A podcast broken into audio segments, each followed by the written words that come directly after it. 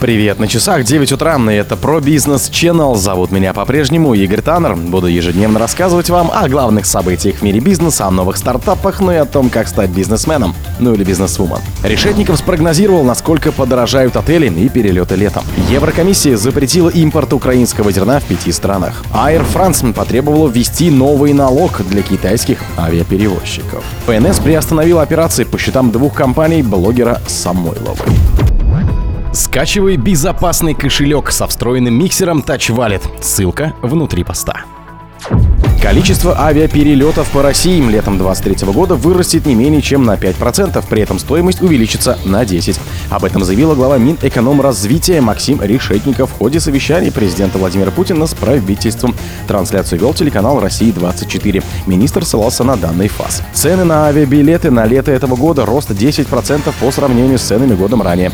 На 5% ожидаем рост туристического потока, сказал министр, уточнив, что в целом турпоток, как ожидается, составит не менее 7 миллионов миллион человек. Помимо этого, Решетников сообщил о росте стоимости проживания в отелях 3-5 звезд летом примерно на 8%. Однако уточнил, что динамика роста цен будет сильно различаться по регионам. В сегменте 3 звезды рост выше среднего идет по Краснодарскому краю, Москве и Татарстану, регионах, которые активно привлекают туристов. Рост цен на курортах Ставрополья, Башкирии и Калининграда примерно в диапазоне 6-8%. При этом цены на гостиницы в Крыму сейчас ниже уровня прошлого года по понятным причинам. И ниже цены у нас в прошлом году в Сибири и Алтайском крае, отметил он. В то же время министр подчеркнул, что цены на проживание во многом удалось сдержать за счет решения об отмене НДС для гостиниц, принято в прошлом году. 17 апреля замминистра транспорта Игорь Чалик заявил, что авиабилеты по России в этом году могут подорожать на 15-30% по сравнению с прошлым годом на фоне сокращения объемов субсидирования. По его словам, выделение субсидий по аналогии с 2022 годом в этом году еще не одобрили. Это может привести к росту цен и уменьшению количества рейсов, предупредил Чалик. Еврокомиссия запретила импорт украинского зерна в пяти странах. Орган Евросоюза запретила поставки пшеницы, кукурузы, рапса и семян подсолнечка с Украины в пять стран Болгарию, Венгрию, Польшу, Румынию и Словакию. Ограничительные меры будут действовать со 2 мая по 5 июня. Транзит украинской сельхозпродукции через эти страны остается разрешенным. Она может обращаться на других европейских рынках свободно. Одновременно со вступлением в силу мер Еврокомиссии Болгария, Венгрия, Польша и Словакия обязали снять ограничения, которые они вводили самостоятельно. Евросоюз в 2022 году ввел беспошлинный режим для ввоз украинской сельхозпродукции. В начале апреля Польша, Венгрия, Болгария, Румыния и Словакия обратились к Еврокомиссии с призывом купить у них скопившееся украинское зерно. АЭР отмечала, что переполнение рынков этих стран продукции с Украины вызвало недовольство фермеров. Так, с января по ноябрь прошлого года импорт украинской кукурузы в приграничные страны Европы вырос в несколько тысяч до нескольких миллионов тонн. С середины апреля Польша, Венгрия, Болгария и Словакия ограничили импорт украинской агропродукции, а власти Румынии начали опломбировать украинские транзитные грузы с такой продукцией. После этого глава ЕК Урсула фон дер Ляйен сообщила, что Еврокомиссия подготовит новый пакет финансовой поддержки в размере 100 миллионов евро для фермеров стран Восточной Европы. 28 апреля стало известно, что Еврокомиссия договорилась с пятью странами о снятии ограничений на транзит зерна с Украины. Air France потребовала ввести новый налог для китайских авиаперевозчиков. Air France потребовала от правительства Франции принять меры против китайских авиакомпаний из-за несправедливого преимущества, которое они получили, используя российское воздушное пространство, передает Bloomberg.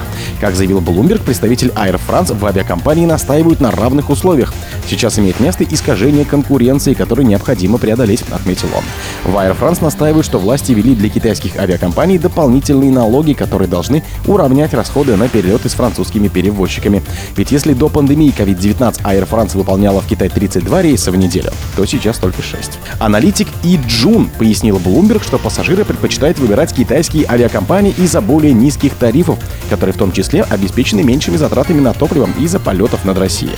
Собеседник агентства во французском правительстве уточнил, что власти стремятся к прогрессивному и сбалансированному восстановлению связи с Китаем, но на этой неделе представители министерств соберутся, чтобы обсудить поднятую Air France проблему. США вместе с Евросоюзом и другими странами-партнерами закрыли воздушное пространство для российских самолетов в начале марта 2022 года, вскоре после начала событий на Украине. Запрет коснулся пассажирских и грузовых, чартерных и регулярных рейсов. Россия в ответ запретила полеты через свою территорию самолетом более чем из 30 стран, в том числе и Франции. ФНС приостановил операции по счетам двух компаний блогера Самойловой. Федеральная налоговая служба, она же ФНС, приостановила операции по счетам двух компаний блогера Оксаны Самойловой, следует из данных Спарка. Речь идет об ООО Family Fest и ООО I'm Special.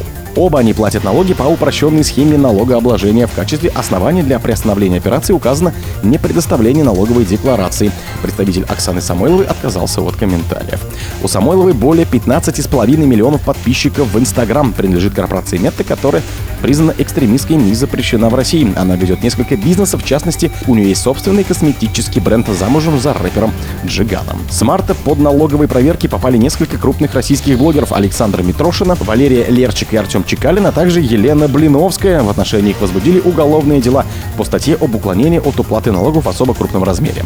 По версии следствия, все они использовали упрощенную схему налогообложения, которая допустима только при доходах от 150 миллионов рублей в год в то время как реальный доход был выше и предполагал использование общей системы налогообложения. При упрощенной схеме налогоплательщик освобождается от уплаты НДС и НДФЛ, за исключением ряда случаев. Подозреваемым, которых обвинили в неуплате налогов, заблокировали счета, сообщила глава Лиги безопасности интернета Екатерина Мизулина. Блиновскую отправили под домашний арест. Мизулина заявила, что произойдет еще не один подобный громкий инцидент. Мы видим, что ФНС серьезно взялась за блогерское сообщество. Долгие годы оно было в тени. Сейчас видим, что система работает со стороны налоговой службы. Следственный комитет идет полным ходом, сказала она. Как сообщила база, для проверки всех блогеров, которые зарабатывают более 50 миллионов рублей в год, ФНС сформировали специальный отдел. По данным Маши, проверка будет идти по списку миллионников, которые создала МВД. В нем более 30 человек, в том числе инстасамка, Егор Крид, видеоблогер Гусей Гасанов и другие.